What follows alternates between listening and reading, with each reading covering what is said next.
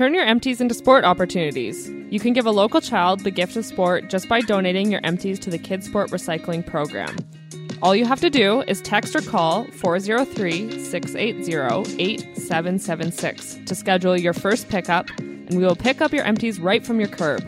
Get started today and help get local children back to sport. Text or call 403 680 8776 now. Not sure what sports are provided in Calgary? Sport Calgary Sport Directory will help you find the sport and organization that's right for you. Visit sportcalgary.ca to learn more.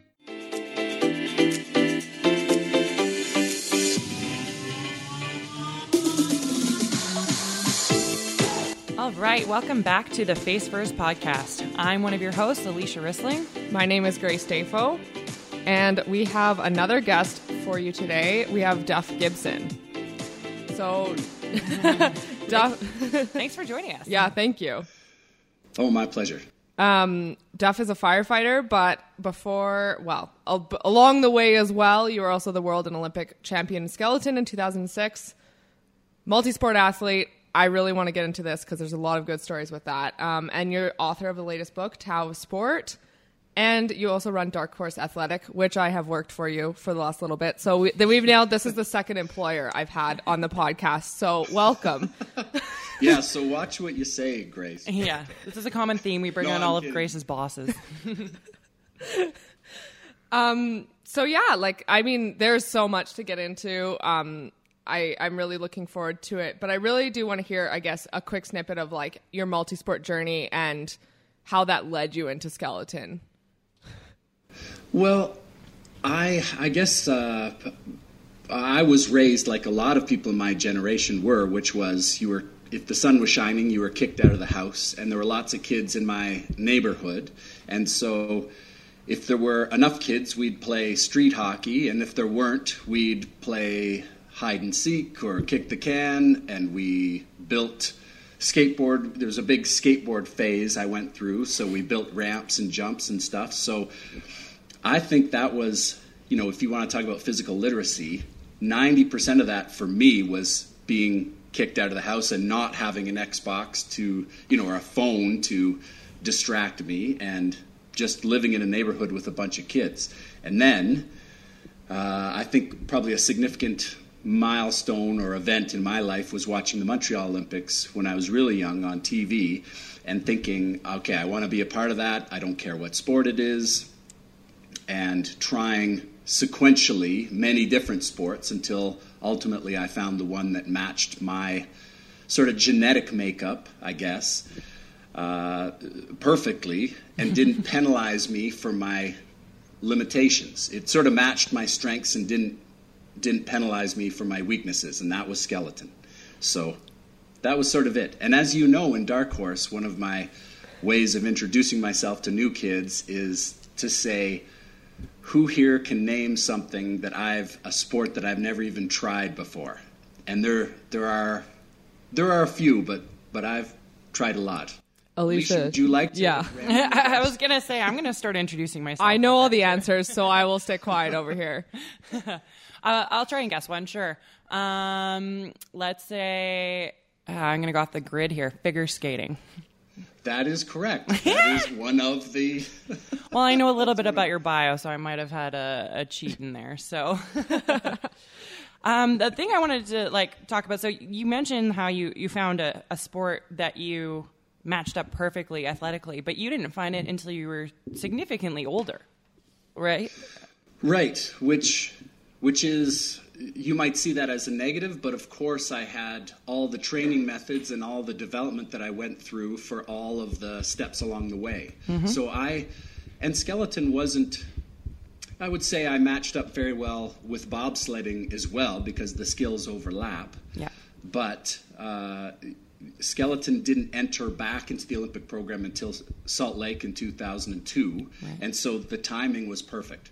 Okay. So it it it the the karma of it worked really well, and yeah, I don't know. It's uh, did you because you you were a multi-sport athlete also, and you weren't. Uh, no one was a bobsledder to begin with, right? Similar No. to skeleton.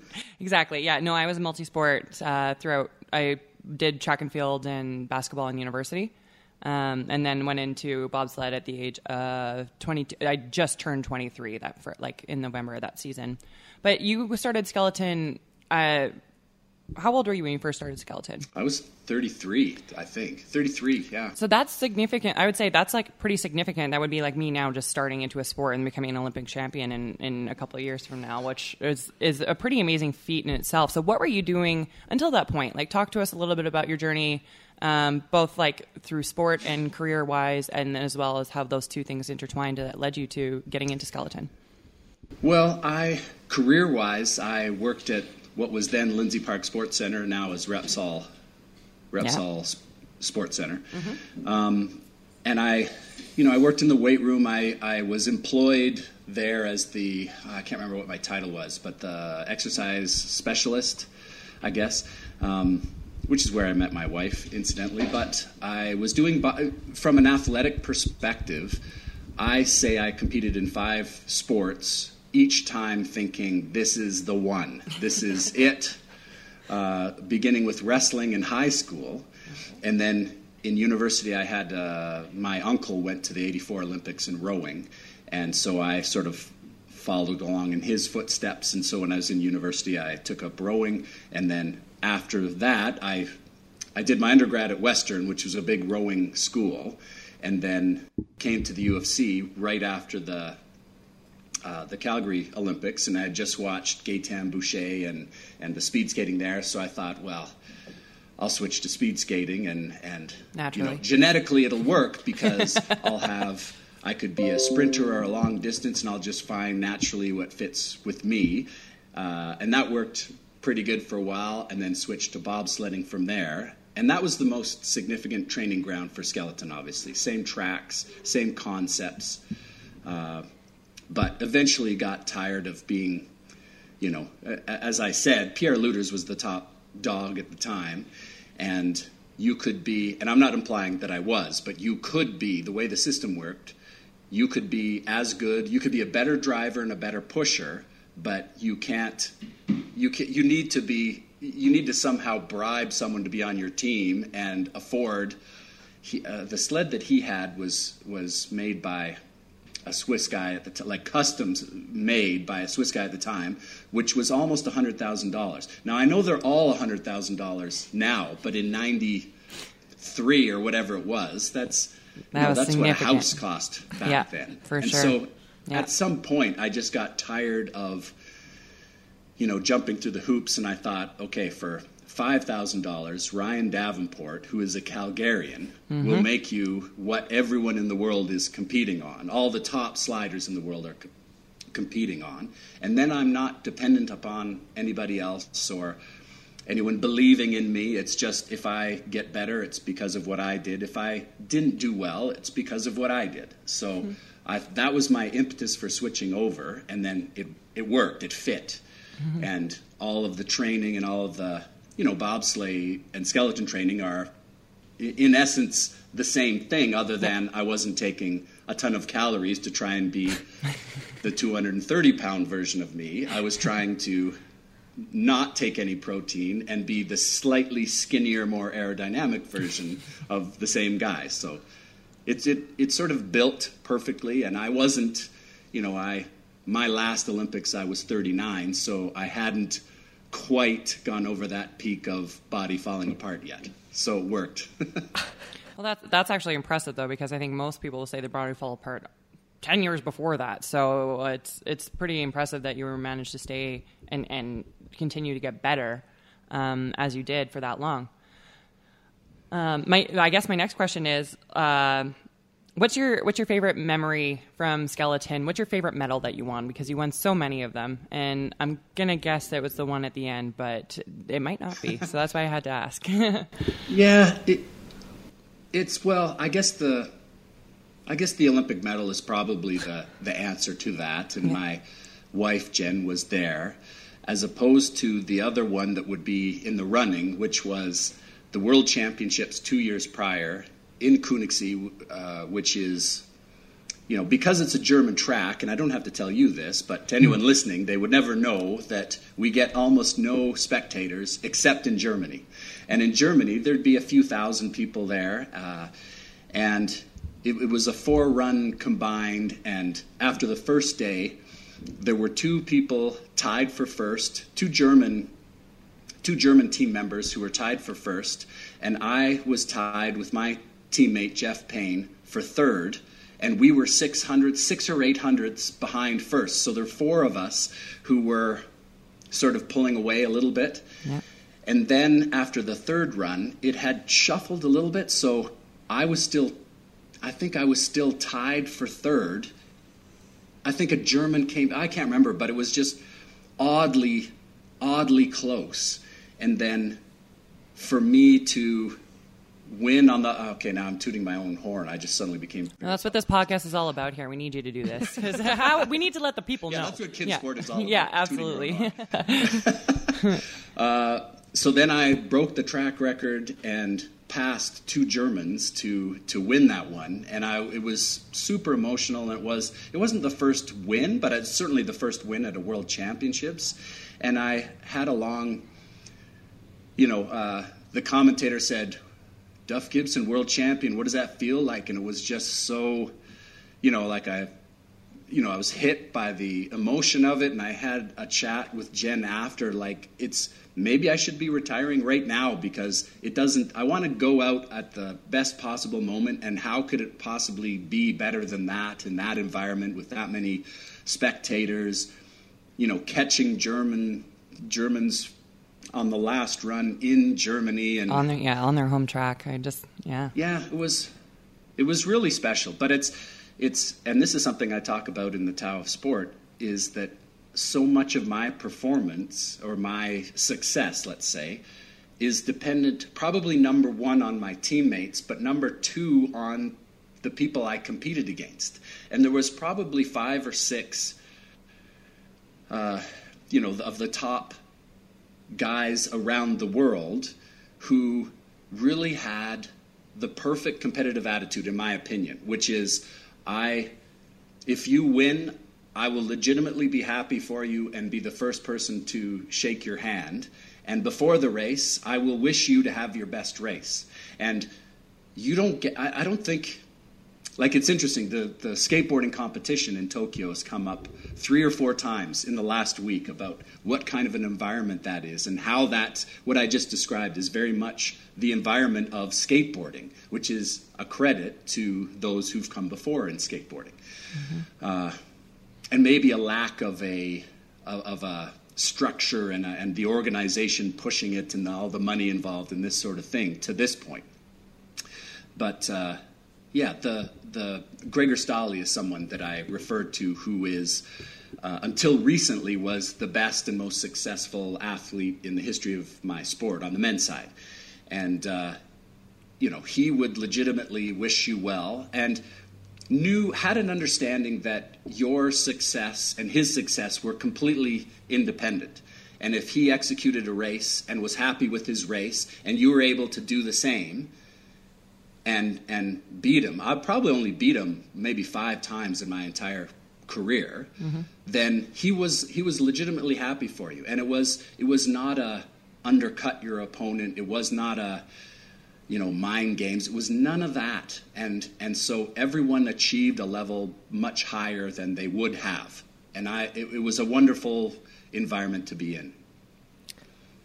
Yeah, that's, I've heard a lot of, um, obviously these stories through Dark Horse. Duff tells these stories to, to the kids in our program, but every time I listen, and it's just, you know, we're teaching kids about how to you know lose gracefully and all this stuff and giving them real life examples i find actually really does help um, moving on from your world championship, spoiler alert, you didn't retire, even though you're at the top of your game. Um, talk to us a bit about Torino. And I know, like, it's interesting you say you beat Germans on a home track. And I would say, um, you know, to beat to beat the home country on Olympic track is also quite the feat. So I want to hear a bit about how how you did that and how you kind of leveled up maybe to achieve that gold. This time, not with a couple thousand, with hundreds of thousands and, and millions of people watching on TV. yeah, well, it, it's the home track aspect to it, and it's. I'm interested to know your perspectives also. But the there will always be a home track. Any anywhere you host uh, an Olympics, it'll be someone's home track. And that's an advantage, and you can't really avoid that. In Torino, the Italian competitor in men's skeleton wasn't really a medal threat, and so it kind of took that off. You know, it was in men's luge, it mm-hmm. was in they. You know, I don't want to use the word stole because they were a very good team, but the the bobsleigh, the women's uh, uh, bobsleigh, they won the bronze medal uh, just ahead of hundredth ahead of Helen. Yeah, yeah Helen and Heather. Yeah. yeah, absolutely. Yeah. So that's the reality of that'll be true no matter where you host an Olympics. But it, it was sort of the hometown advantage was taken off the table. I would say the the greatest asset or the, the best training that I did was hours and hours and hours. I pushed the limits of visualization. I pushed how much like I would say I found the line between what's enough and what's slightly driving me crazy and making me not want to think about it at all for for a while. And so I tried to do 100 visualizations for every run I took down the track for the week I was there. So that's in addition to what you would do in the off season or or any other time. And that took about that took about 2 hours for every run I did in training, I'd do 2 hours of visualization. And it was you know, it was it was extremely difficult mentally to stay focused for for four hours a day, right? Because no kidding. two hours on the track and four hours of visualizing. So I'd watch the video again and again and again. You know, there was a, a POV video that someone took down the track, and it was, and and and I started to think to myself, well, they went late into eleven. Am I going to? Am I teaching myself to go late into 11 because the video I'm watching again and again is going late into 11. But it's for skeleton and luge more than bobsleigh, but to, for bobsleigh to a certain extent also, maybe less than they give it credit for, your body is your shock absorber. So the more relaxed you are, that's why. I mean, I was a decent starter, but not great in terms of the world rank. You know, the mm-hmm. second I did a second once, but I was typically a fifth or 6th mm-hmm. fastest mm-hmm. starter, I would say. So I therefore I should have no business winning a medal in Calgary, which is a less difficult track. Push track. They, they, call Calgary more of a track meet, right? It's more about the start. But I was always on the podium in Calgary because I had done that track 2,000 times, and therefore I was a better shock absorber mm-hmm. because going late into a corner, well, I've gone late into certain corners like hundreds of times. Yeah. So I don't panic, I don't st- uh, tighten up. And so the goal was to uh, get myself to a mental state where in Torino, in my head at least, I had done that track thousands and thousands of times, so I would be a better shock absorber going down the track. And uh, I, I, think I was able, uh, I was able to do that. And part of that, again, that comes back to team. It's how much pressure, how much muscular tension do you have going into the second run? How much you know how much are you able to relax it's not just the visualization although that's how you distract yourself and get yourself in the right state but i had teammates also who were very lighthearted and would joke around and allow me to stay in that state as well but the visualization was the main thing by a lot i would say yeah so the reason i wanted to bring this up is because it's funny because my first race in whistler ever it was yourself and rob durman were coaching us it was nac icc uh, in like 2015 or something. And I think you had asked me, well, Grace, like, how many times are you visualizing? And I was like, yeah, like once or twice. And you like, I'm pretty sure we're like, okay, like, you need to be doing more. And then you told the story of how many times you visualized le- leading into Torino. And I was like, oh, okay, wow, like this is how. And again, like, this is my first year of competing. So you did educate me a little bit more on the importance of that mental prep.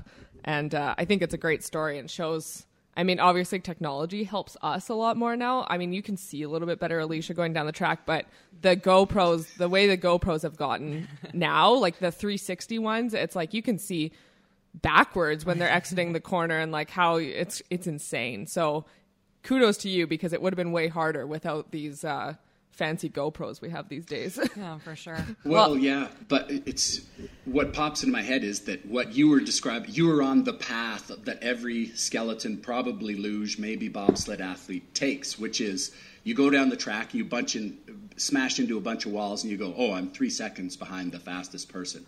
And then you practice and practice and practice and you don't hit a wall and you're still two seconds behind the fastest person. And you, and you go, how could I possibly, where are the two seconds coming from? Mm-hmm. You know, and it's, and the GoPro, as you say, doesn't teach you to relax on the sled. It's mm-hmm. a, it, it's better at doing that aspect. It's a step forward, but it doesn't make you a better slider, slider in the sense of uh, just allowing your body to, to get faster going down a track. Yeah.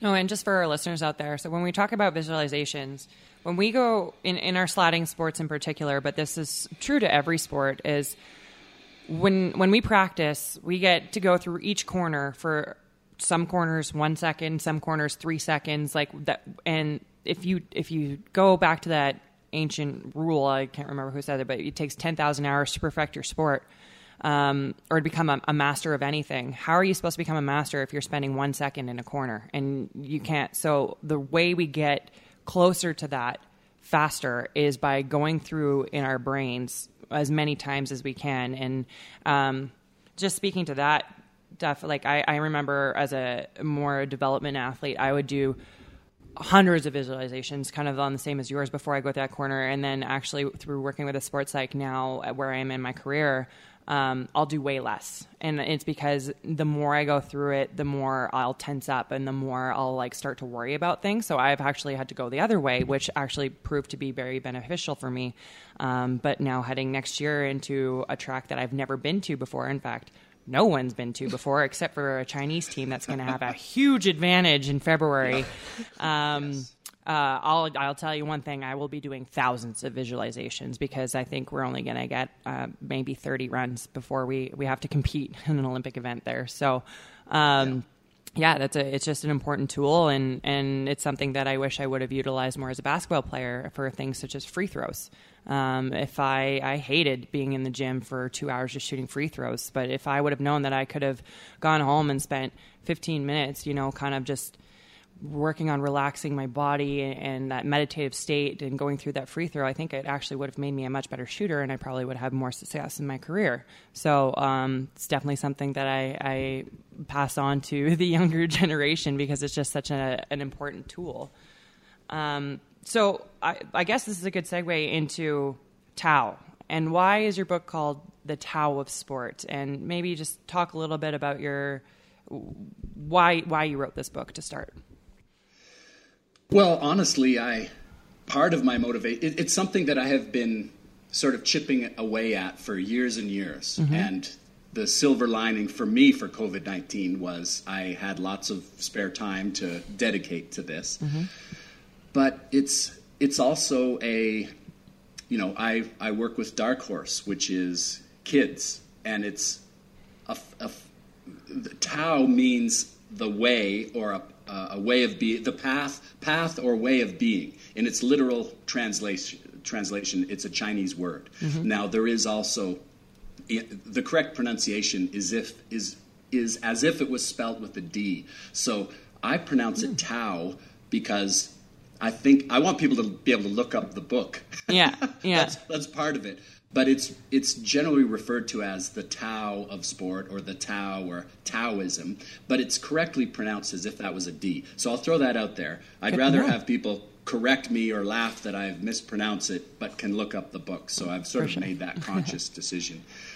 But it's it's philosophy, and I, I figured I'd write all this stuff down because I'm I'm as I say I'm working with dark I'm working with kids now, and no longer with the high performance athletes segment at all. Mm-hmm. And uh, so I just wanted to summarize, you know, it seemed a shame to me that I had accumulated all this knowledge and had gone through with the Clara Hughes and the Becky Scotts and the, you know, all these, you know, uh, amazing athletes that Canada has produced for no reason other than I was uh, an amateur athlete in Calgary at a specific time.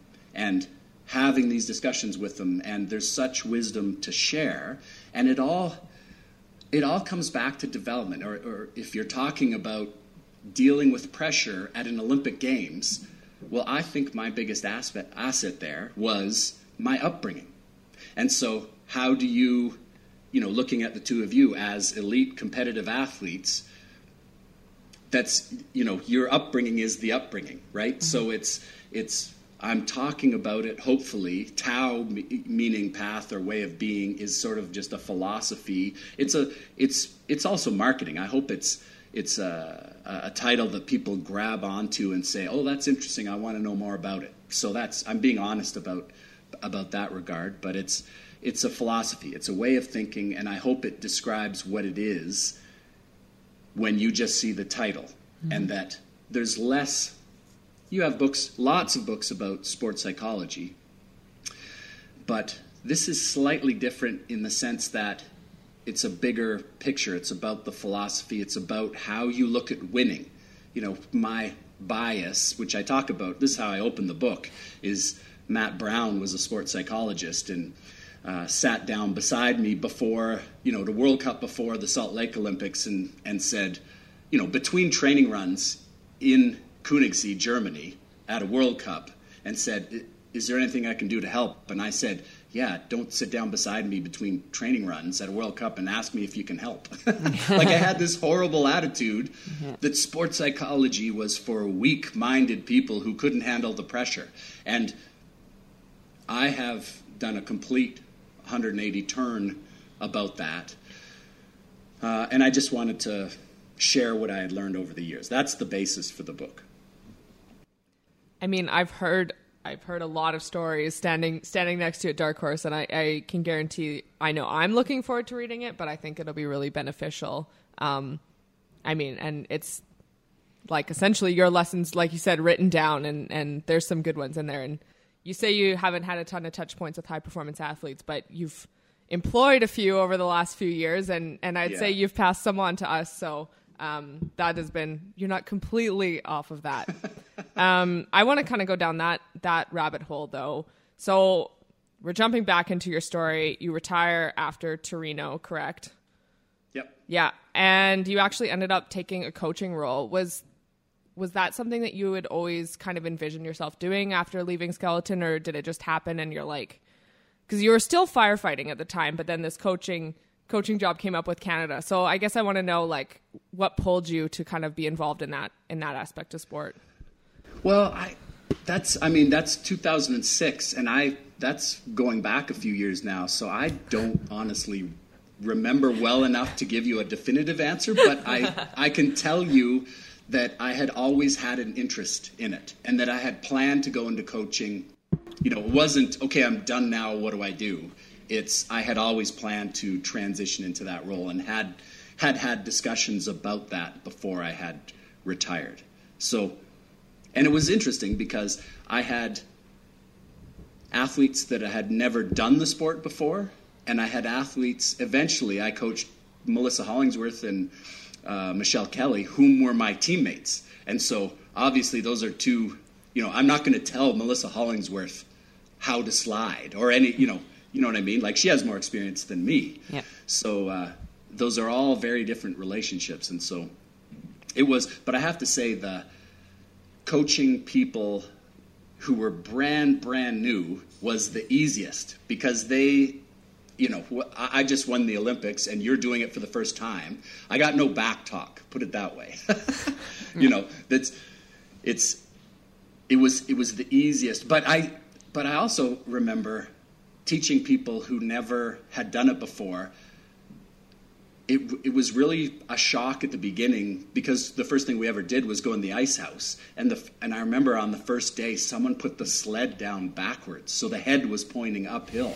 and it was like, oh, this might be more, more of a, a, challenge, a challenge. that I yeah. initially thought. But, but yeah, I don't know. That's the long version of a short answer, which is I had planned to do it ahead of time, but I'm not sure what my motivation was to. But I guess I'm writing this book to pass. It seems, I feel like part of my success was being absolutely obsessed with one thing, which was skeleton and all the different components of skeleton. And so the number of hours I have spent thinking about specific tracks and how to modify a sled to better fit me, to better suit my style, to modify a runner so that I, as a you know a 95 kilogram slider, would not dig into the ice the way a weight typical weight limit or a uh, woman competitor slider would dig into the same ice. You know, all of those all of those things. I felt like I had, you know, I still feel like, with regard to how to steer a specific corner, it it occurred to me that I should make a YouTube video or something to to just say, look, this is how I thought of it, and because you know you probably Grace and maybe to you as well, Alysia, were brought up or taught initially. There's no such thing as a perfect run, and there's yeah. uh, this is what you're shooting for. You're shooting for four inches off the right corner going into this going into this corner, and there are places where that's perfect, but you'd be nuts to try and steer in the straightaway to get exactly four inches. So I tried to coach, and I, I never worked with you uh, to just here and there. Maybe that one, that your first race might have been the only time I ever worked with you, Grace. But yeah. I I t- tried to teach in a different way, which is very much like Dennis Marineau. Actually, uh, a lot of my stuff is what he said to me as a bobsledder 150 years ago. But uh, if you are lined up like this coming out of corner three in Calgary, to, to use a reference that no one will get other than the two of you. yeah. If you're one foot off the right wall coming off of corner three in Calgary, that's as good as it gets. Don't do anything and just allow yourself to accelerate. Mm-hmm. And very few people will, will, will speak of it in, that, in those terms. So I feel like I got some great coaching and have learned the hard way. And there's so much knowledge that if now that I'm away from skeleton, now that I'm away from skeleton, it's just where does that knowledge go? Well, it's it's done, and other people and other coaches are learning from from scratch, and it seems like such a waste. Yeah, yeah. I mean, there, there's just so many different philosophies out there, which. Um, really looking forward to reading your book because it just seems like there you so many references you've made. I'm like, we're, we're cut from the same cloth actually in terms of mindset and I, I, like to learn the hard way apparently too so um, you have no choice. Yeah. you have no choice. Um, and, and, and just back one forward a question that just popped to my head and sorry this is a little bit backtracking here but why was it that you and you spoke to it a little bit after after your Königssee World Championships win, win, and you're like, you know, this is as good as it gets. Like, I want to go out because I want to go out on top. Is that why you chose to walk away from the sport um, as the Olympic champion? You chose to retire, and like, was that choice? Where did you know you were always going to retire um, immediately following that Olympics, or was it yeah. a, a decision that was made because you won? Or yeah, what what about that? Yeah, if I if I didn't win, then I would in my mind, I was going to stick around for one summer because the next World Cup would be in Calgary the following season. Okay. And so I thought, oh, I'll stick around so my family and friends can watch me race one more time and then I could end on my home track. That's yeah. the only, that's as far along as I thought about it. Mm-hmm. And I mean, Grace, you said, oh, still improving at age 39. Well, my body was giving me signs that it was not, it was hanging in, not improving at that point. Yeah. And I, I would say, you know, I t- even the Olympic year, I had pulled something, or I had a hip flexor problem, the Olympic year. And the previous two world championships, I had been just worn out and I wonder if being injured at the beginning of the season forced my uh, a delay in my peaking. Mm. And so it may have actually worked out better that way, so that I was, I was well. It's kind of a funny story, and I don't. The the Tao of sport is not my story. It's my. It's some of. It's not my. Oh, then I went to the Olympics. Then I want to go. It has nothing right. to do with my story in that regard. But uh, um, I, two weeks three weeks before the second last World Cup before the Torino Olympics, I thought I broke a rib uh, hitting the wall out of horseshoe in in St. Moritz. Oh yeah, that's and a good I, one. And I couldn't uh, lie on a sled, and I got an X-ray, and there was no broken bone, so that was a relief. But I went home anyway because I had a I don't know if you've ever had a dislocated rib, but I had a rib that I could push at my sternum and it popped.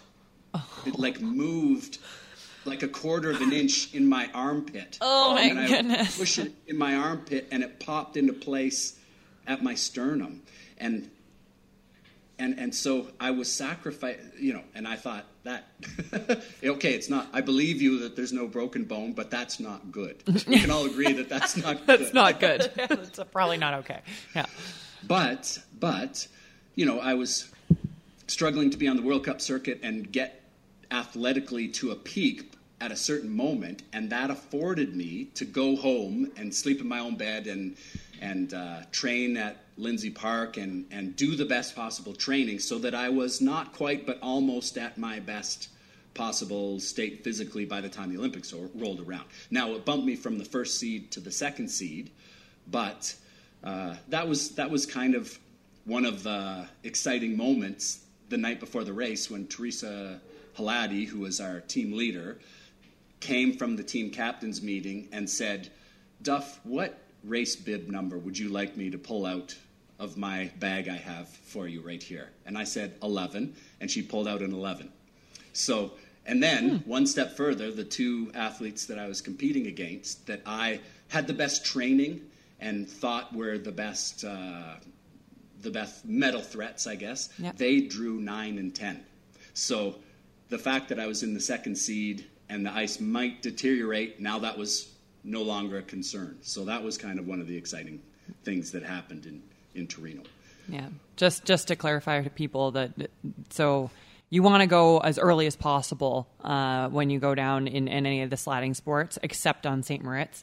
Um, with that being the natural track, because the ice might deteriorate, but if your biggest medal threats are right next to you in the order, it actually kind of cancels anything out and it doesn't really give you that much more of an advantage. So, yeah, you got lucky on that one for sure. yeah, I'd say there's been a few uh, instances in the last gosh, 10 years now where ice magically deteriorates very quickly for some people. Yeah. It's very interesting. it's unfortunately becoming more and more of a problem in sport how it can magically fall apart with one slider in in the middle. well, that's frick, that's uh, sorry to swear on your yeah, podcast no, there, but uh, that's that was luge in that's why I was so proud of our luge team in Pyeongchang because they were literally screwed out of a medal. Yeah in uh, Sochi. In Sochi. And that's that's the opposite of what the Tao of sport is all about. There's no gossip. There's no, you know, because our women's skeleton team were both screwed out of a medal in Sochi as well. And most mm-hmm. people don't know that by turning, you know, the ice was minus eight. Every corner we measured it, every training day we measured it, and then Park for Fermé or to the layman as, as soon as they close the area off to the equipment and you can't adjust it anymore, the ice temperature went from minus eight to minus, minus four I- immediately. And therefore, their equipment was no longer competitive. And we didn't mention it, and we hoped for the best, but it was like that's just blatant cheating. And then, and then a lot of those athletes were subsequently disqualified and mentioned in the Icarus uh, documentary and so on. Yeah. But the the and so that was my last experience with the Olympics was coaching at an Olympics where it was sort of taken into our own hands. So that's not what the Tao of Sport is about at mm-hmm. all. No gossip, no negative. It's all how that kind of thing would defeat the purpose because ultimately we're competing against ourselves. Right. Did that experience kind of taint like your views on the Olympic movement after obviously having some more some better memories in your earlier Olympic experiences? Yeah, it, it, did.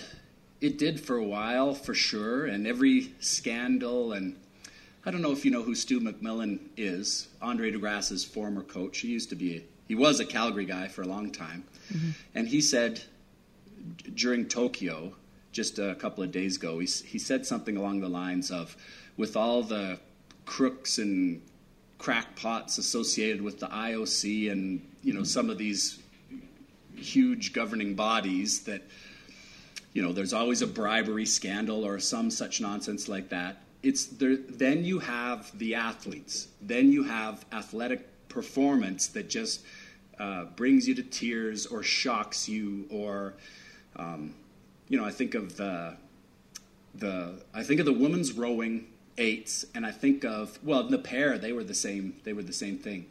Um, but uh, what was the other one? Uh, where the, the the canoer, the women canoers, right? And for yeah. the history of the Olympics, canoeing has been an event, but not for women. It's it's just bizarre to me. And you have these Canadian women who who, um, you know, the the one woman was an eight-time world champion and just was sticking around on the chance that it might be included in the Olympic program. That was super special to me and just mm-hmm. to see their emotion and not be able to even talk about it or answer the, the question without tearing up like that's yeah that's what brings you sucks you right back into the olympics for me yeah i'd say another good one i'd add to the list is the high jumpers that um, yes. they're forced they're saying like oh jump off and then he goes well can't we just share the gold? And the guy's kind of like i guess like why not? And that that to me yeah. is exactly what you're talking about. It it something that you know they would think that athletes want to push it and go for that jump off but they're like well either one of us gets gold and the other gets silver or we can just share the gold. Yeah. so. Yeah. That's yeah.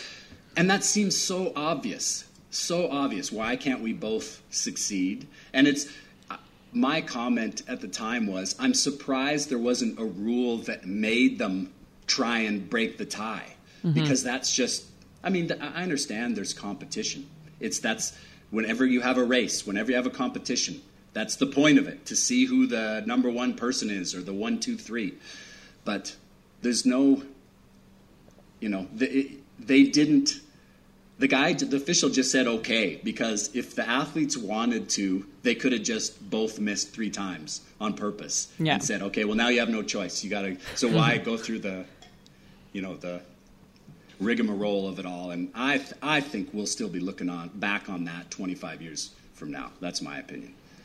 I think you're right, and, and, and I think that comes out of every Olympics. Every Olympics, there seems to be one story, or or more than one. Like in like we were talking about before, first ever Olympics showing skateboarding, and just watching those athletes cheer for each other and like run into the the bowl yeah. and pick each other up and put them up on their shoulders and just it was, it was, just so special to see that and and that that culture and I think a lot of other sports yeah. could learn from from those cultures and and and it's interesting that it's the young guys that are sending the name right it was a lot of a lot of those guys in skateboarding and the women were thir- women they were girls they were 13 and 15 yeah. years old and uh, the the men I think were I think there was an 18 and a 20 year old and a and a 15 year old so it's like we're going to be seeing these guys for multiple Olympic cycles and, and really looking forward to seeing what what the future of that sport does and and hopefully the yeah. lessons that we learn from that culture can get spread and and shared because I think that really is what we have to come back to what the basis of the Olympic movement is all about. Yeah. Another another really good one was um, the sport climbing, which also made its debut, and the bouldering. They set a course that I was watching, and of course, I've never watched it before. They set a course, um, and they have like a certain time period before they start to figure out the route. They've never seen it, and all of the all of them, like there's five of them standing around, all looking, planning out together the best route of attack.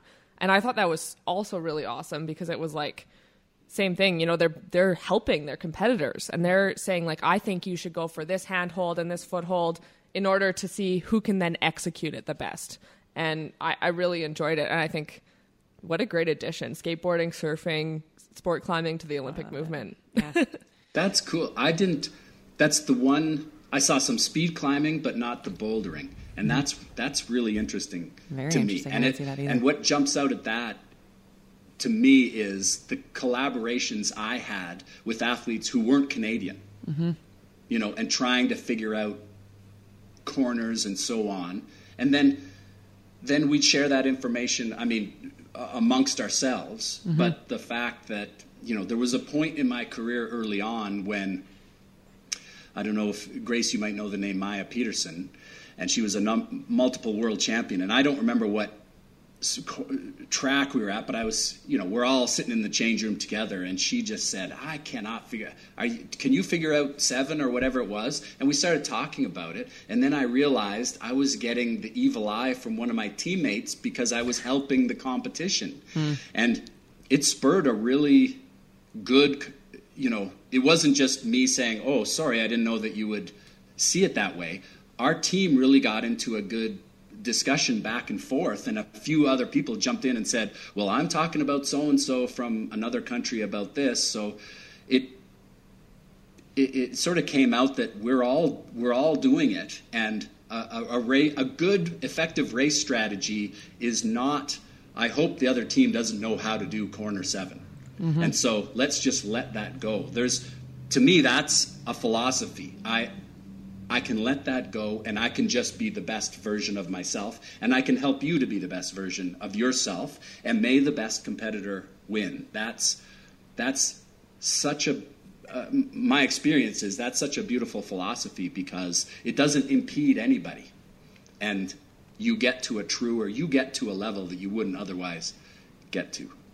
And I mean, at the end of the day, you have to execute it. I we could have the Olympic champion notes or you know the China China track notes, and it doesn't mean anything until you can actually do the thing mm-hmm. and execute yeah, it. But absolutely. it's funny you say my Maya Pedersen. She came back uh, gosh, right before 2018. And she actually helped me figure out Königssee Kreisel because I had crashed about half my runs that week. And she came up to me and she's like, you know, she, she hugged me and then she's like, because I was obviously crying, you know, you've crashed three out of six of your training runs and you're going into race days and you're like, what do I do? Yeah. Um, and that is like kind of my, one of my first experiences with like an international competitor. Um, yeah, coming out like helping me and and I mean I managed to not crash in both my races, so clearly it worked. Um, but uh, I think at the end of the day, like you said, everyone's doing it. It just happened that you were doing it in front of others in the change room versus everyone's doing it now on their phones or on, you know, chatting yeah. on text or on WhatsApp between between race days. yeah, for sure. Maybe, maybe. Awesome. But it's it it does remind me of we through a couple years of my coaching our women's skeleton team always good always you know and this particular year i think all three of the world cup competitors were ranked in the top six and they could not have given a second thought to what other country was doing what mm-hmm. because they all had firsthand experience that if you execute you do well mm-hmm. and it doesn't really matter you know where there's all this you know be, i think because the Germans are the top nation, and a lot of the German teams came from luge, where you can wax runners, and then in skeleton you can't. It's against the rules. Bobsleigh, it's against the rules. You, because the Germans are so good, and, and they've had some famous, famous elite performers who weren't fantastic athletically and still were competitive at the bottom of the track. So people speculate, oh, are they, oh, are they cheating? Well, all that speculation is a waste of time. And as a as a coach, I've you know spent a lot of time convincing people to please don't worry about what someone else is doing and b i've never seen any example no one's ever gotten caught so it may or may not have happened i have no idea but the the the point is that the women it was interesting because we had the men who all ranked i think at one point they were 11 12 13 which is good but just not the level of the women yeah. and the women the the men i i had to spend a significant amount of time trying to convince them to only focus on what could make them faster. And if the women ever gave a second thought to what the Germans were doing, I was unaware of it. Because they, and I would say that was a, a huge stepping point in my career when I realized that my result was based entirely on my execution and I could just let everything else go. Exactly what you were just saying with, with maya Maja mm-hmm. would not care if you had your best race because she knows her success was based on her execution. Yeah. yeah. Some great lessons that uh, all our listeners should go check out. So, um, the book Tao of Sport comes out September 14th, and where can people get it? Uh, it's all through Amazon at this moment, so you can pre order the ebook or on Kindle uh, now. Okay. Uh, through, I, have sort of set up a, a, page of the Dark Horse website is now called thetaoofsport.com or and it has all the links there. But you can get that through Amazon. The hard co- the uh, the, the, paperback isn't available until September 14, but you can pre-order the.